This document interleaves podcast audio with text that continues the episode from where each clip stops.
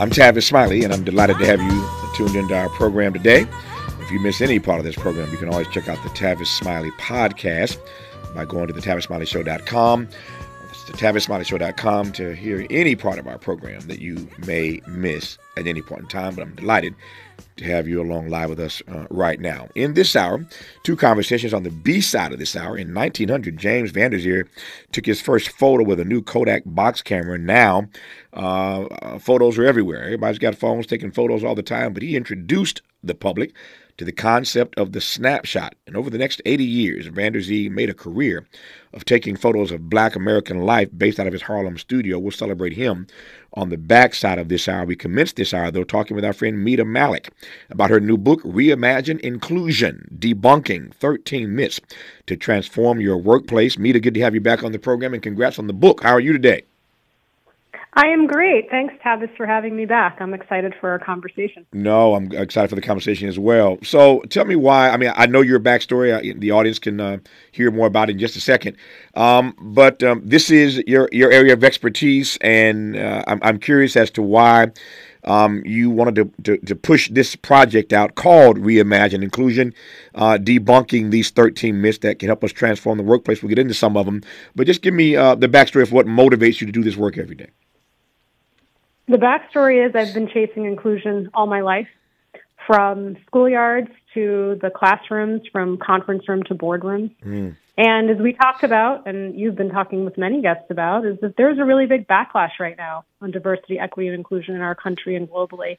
And I really wanted to say the quiet parts out loud of what holds us back from making meaningful progress in our workplaces what are the stories, the myths we tell ourselves? It reminds me, Tavis, of the stories I tell my kids at bedtime. And we tell ourselves stories in our workplaces, and if we believe those things, they're actually holding us back from building more inclusive cultures. And that's why I wanted to put this book out yeah. at this time. Tell me more about your personal story. I, I am I am struck by the phrase that you use that you've been chasing inclusion your whole life. Chasing inclusion your whole life mm. in a mm. variety of spaces. I love the way you you frame that, the way you laid it out. But tell me more about your personal journey of chasing inclusion your whole life. So I'm the proud daughter of Indian immigrant parents. My younger brother and I were born and raised in the U.S. And I always say I grew up in a time and a place where it was not cool to be Indian. I was the funny looking, dark skinned girl with the long, funny looking braid whose parents spoke English until it wasn't funny anymore. And I was bullied a lot both verbally and physically by my peers. And I never expected that to happen in my corporate life as well. And, you know, early on, Tavis, I look at my career and I job hopped a lot. Mm-hmm. I didn't stay at a lot of different places. And my eight year old is obsessed with Taylor Swift. I'll evoke her for a second. She has a song called Antihero. And there's a line that says, it's me. Hi, it's me. I'm the problem. It's me. And I felt that way mm. for a hmm. lot of my career because I just couldn't figure out like why was I being passed up for promotions? Why wasn't I getting paid fairly and equitably? Why were people constantly questioning if I could speak English well or how did I get rid of my accent? And then I just came to this place in my career where I was like, well, maybe I'm not the problem. Maybe mm. it's the world of work that wasn't built for people who looked like me. Yeah. Um, what does the chase for inclusion look like in real time? Oh, exhausting, mm. tiring. And I'm hopeful. I'm hopeful the world will change for my children and all of our children. It'll be a different world of work. But my job, Tavis, is to really think about how do I interrupt the bias of leaders in those small and everyday moments at work? And that's what it looks like. It is about having the right systems and processes in place, as I talk about in Reimagine Inclusion. But guess what? Even when you have those systems and processes in place, I need to come in and thwart the entire system because of mm. the bias I have. I will wreak havoc upon what we're trying to build. So that's where it's really important for people to think about how they show up at work. In some ways, this this conversation, and I don't mean you or our dialogue, but this conversation about DE and I and now belonging. They've added that word. This conversation annoy this conversation annoys me, and I, again, I'm not talking about you.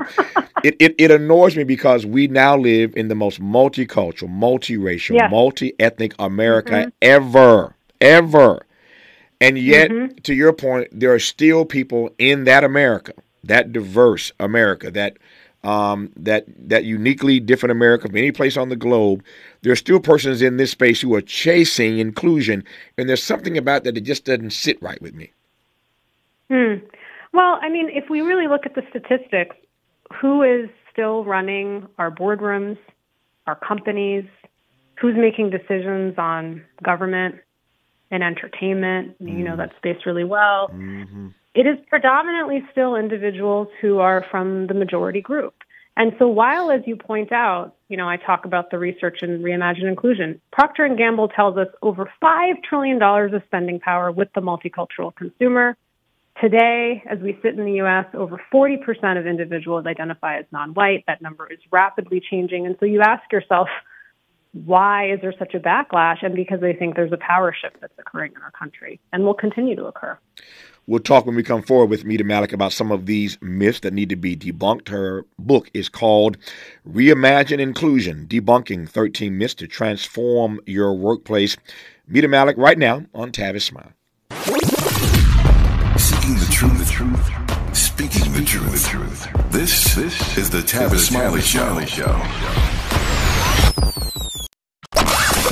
He's rooting for everybody black. Everybody black. black. More of Tavis Smiley coming your way right now. Right now. Right now. More of Tavis Smiley in dialogue with Mita Mallick, author of the new book Reimagine Inclusion: Debunking 13 Myths to Transform Your Workplace.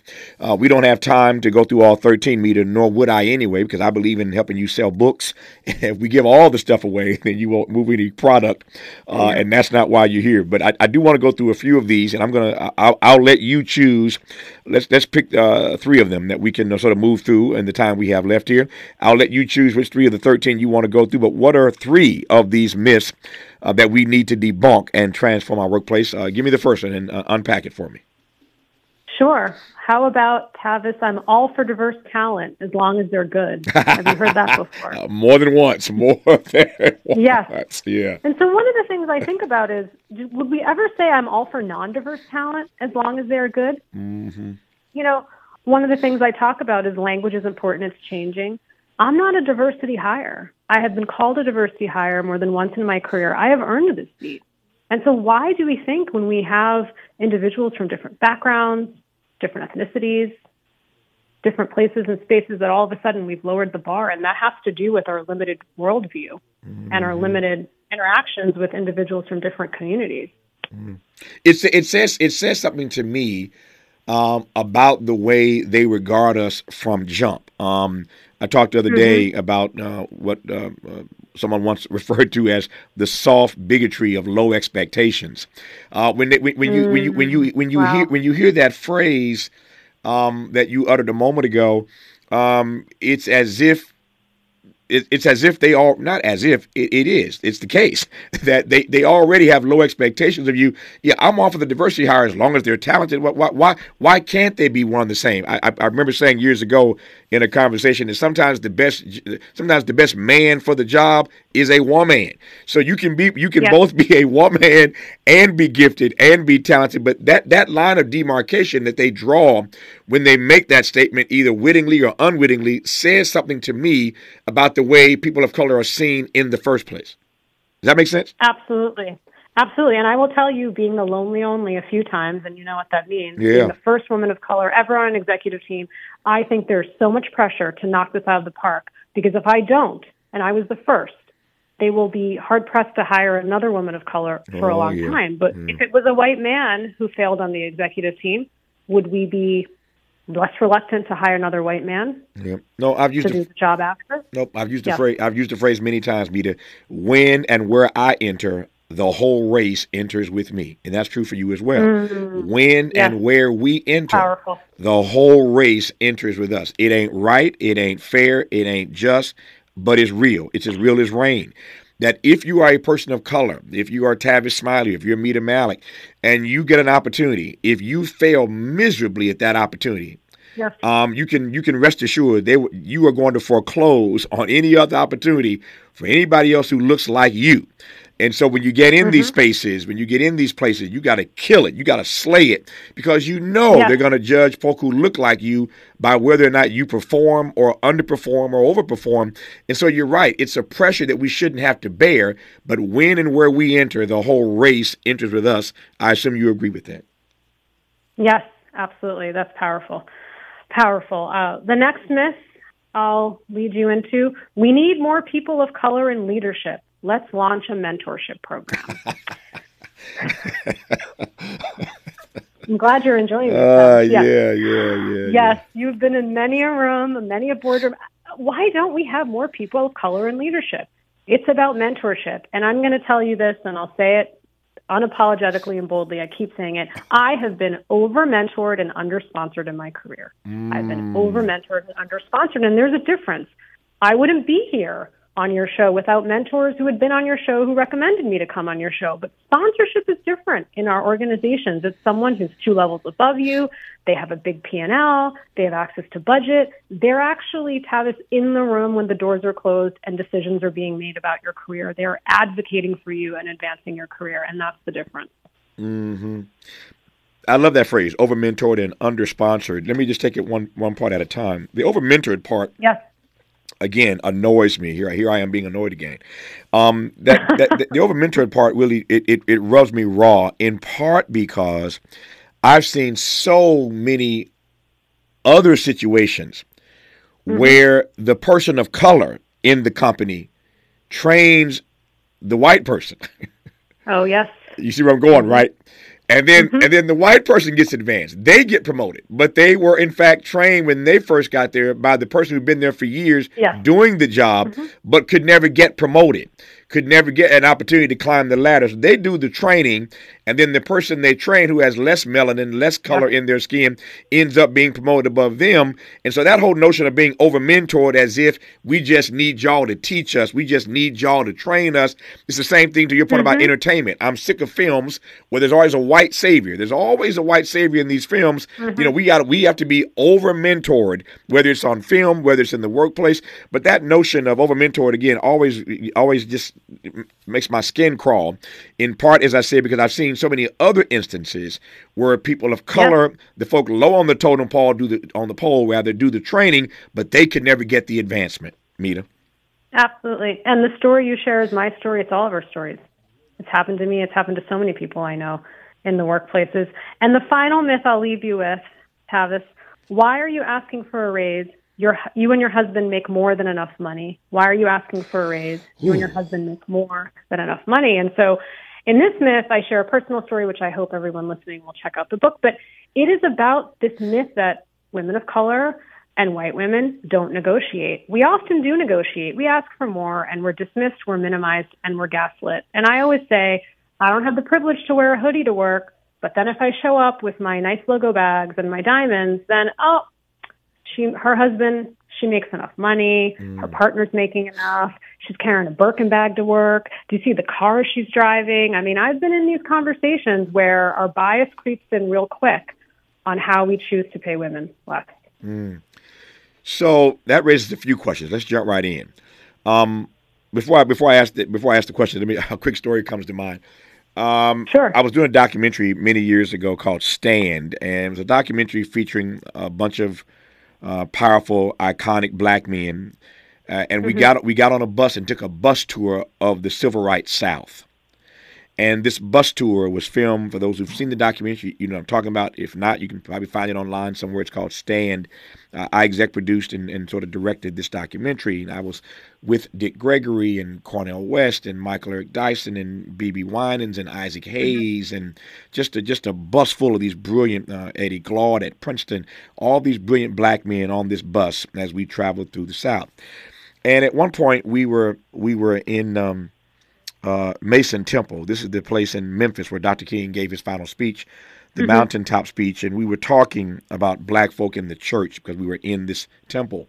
And Dick Gregory sort of told this story, and he wasn't being funny, uh, but he was a comedian, so Dick was always funny, even when he wasn't trying to be.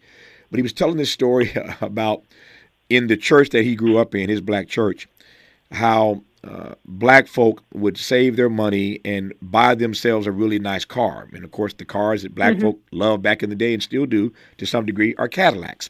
Uh, that was like mm-hmm. that was the end all be all for black folk. If you could afford to buy you a brand new Cadillac, uh, and Cadillac made a whole bunch of money off black folk then and still today. But he was telling the story about this particular deacon in his church who had bought this beautiful Cadillac but the only place and the only time he would drive the Cadillac was to church on Sunday because he wow. knew he knew better than to drive that brand new Cadillac to work during the week Oof. for all the judgment uh, and all Mhm. the uh, the the uh, dispossession uh, that he uh, uh, and denunciation uh, that he'd be subject to by driving that Cadillac to work. So he he worked hard to save all of his money, but the only place he ever drove the Cadillac was to church on Sundays because he knew in that instance it would be inspiring and empowering to other black folk in the church Yes. but he pay a heavy price for it to drive that Cadillac to work during the week. So here you come now with this brilliant example of wearing your nice uh, duds and and your your Birkin bag. You, you carry all that stuff to work. You end up being judged by that, and you end up being they, they end up refusing to give you a raise because they counting your money. You ain't counting their money, but but, They but but they're counting your money, and you end up being uh, being penalized for that. So I, I I I shared that story on my way to asking this question. What then uh, Sure. is is the deacon supposed to do? What then is the sister with the Birkin bag or the diamonds or the jewels or the nice clothes supposed to do? Should you not go to work and floss a little bit because you're going to be judged by that? I'm going to tell you, I've gone the quiet luxury route. I hate to say this, but I have.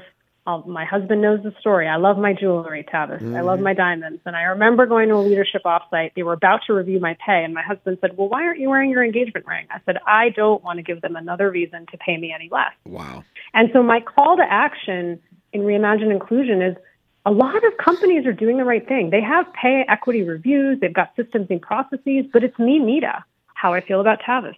He shows up in the Cadillac. All of a sudden, I decide to pay him less. I'm making those decisions. And so we have to really interrupt our bias because what somebody else, my husband, my partner does, has nothing to do with the value I bring to the company. And how I spend my money or choose not to spend it is not my boss's business. So that phrase you just used, we have to interrupt our bias. It seems to me that that that the calling has to be much more significant than that. It's not just interrupting our bias; it's um, it's It's stopping it's, it. it's stopping it, doing doing away with it. Uh, and, and I'm not sure that that is possible. Let me let me just swing all the way out here. Um, Yeah, sure. there there are there are there are a number of African Americans, uh, certainly in in the history of this country. Uh, you know some of this, of course, who just decided to give up on America. They just Mm. didn't think that the white community writ large, our brothers and sisters, our white brothers and sisters writ large, ever had the capacity um, to interrupt their bias, much less to stop it, to do anything about it. And so Du Bois, the great black intellectual, just leaves America and says America just, he, he, he'd been here for decades trying to get America on the good foot. And he just gave up and went to Ghana. Uh, my friend Randall Robinson, who died in the last year or so, uh, founded TransAfrica, did all the work he did uh, and could to help get Mandela freed from prison in South Africa. Uh, Randall and many others uh, worked aggressively, assiduously for that day, and it finally came. But after all the success of getting Mandela out of prison, and all the other successes he had, he just realized that America was just America just wasn't wasn't capable. Uh, the the sense was that America just didn't have the capacity again, writ large, not all white brothers and sisters, but the structures, the systems in this country just were not capable of ever respecting, celebrating, much less reveling in the humanity and the dignity of folk who did not look like them. And so, again, there are a plethora of examples of folk who just gave up on America and walked away. I share that story to ask whether or not you think, writ large, that corporate America, uh, white America, and those are the same things, right? White corporate America. Yes, Are yeah. there? Are do, do you really think uh, your your notions of uh, debunking these thirteen myths to transform our workplace, notwithstanding, are they capable of interpreting, uh, interrupting? Are they capable of doing away with that bias?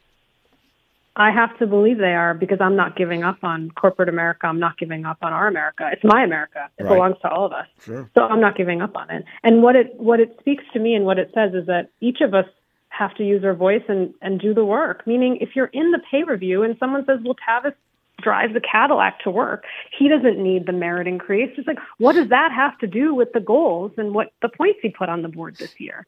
Like that's the interventions we need, that we just can't be silent when comments like that are made. And I've seen that too often. Yeah. And so that's where we have to stand up and protect each other um, and stand up for what's right in our workplaces. So I continue to do this work because I'm not giving up. Yeah.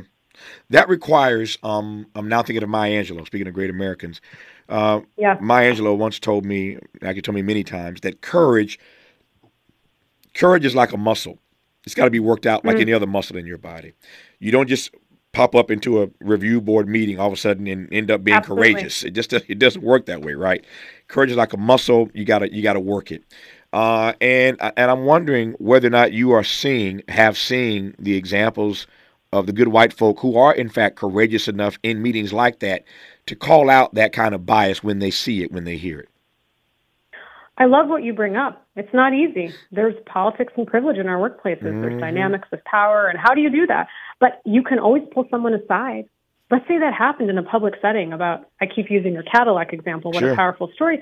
What what if I couldn't say something in the moment, but I pull the division president aside afterwards? I was really uncomfortable with this line of questioning and conversation this can't be what the decision we make. But, but there that, are moments to do it. Yeah, but but, yeah. That, but that but that's an old trope. That's an old racist trope because what happens when you do that, if you're a white person and you pull the other white person aside, then they they look at you funny for siding with the Negroes. Like whose side are you really on here? And then you may end up paying a price for being and acting courageously in that moment, whether you whether you do it in the room or put them to the side, Mita. That is true, but if enough of us do it, there's a tipping point. That's what I argue in Reimagine Inclusion. Mm-hmm. If enough of us do it, there's a tipping point. Yep. And so, in the private moments and in the big moments, that's how you're talking about building the courage, the muscle courage, right? Yeah. Sometimes it's in those one-on-one moments versus 20 people in a room. Yeah. Um, given what you've endured um, your entire life, uh, chasing inclusion, as you put it earlier, your whole mm-hmm. life, given this book you've written, Reimagine Inclusion, Debunking 13 Myths to Transform Your Workplace, given all that you've seen, all that you've endured, how do you sustain your hope, Mita? My children, mm. all of our children. I don't want them to endure what I endured in our workplaces or in my childhood. And so I do this work for them, for my nephew, my nieces. I want the world to be different, and I'm determined to do what I can as long as I'm here to make that happen. We agree. We, we we never. This is the story of what it means to be a person of color in this country. We never let misery have mm-hmm. the last word. We never let misery have the last word. Her name is Mita Mallick. The book is called Reimagine Inclusion: Debunking 13 Myths to Transform Your Workplace. Mita, congrats on the book. Good to have you back on this program. We'll do it again somewhere down the road. I look forward to it.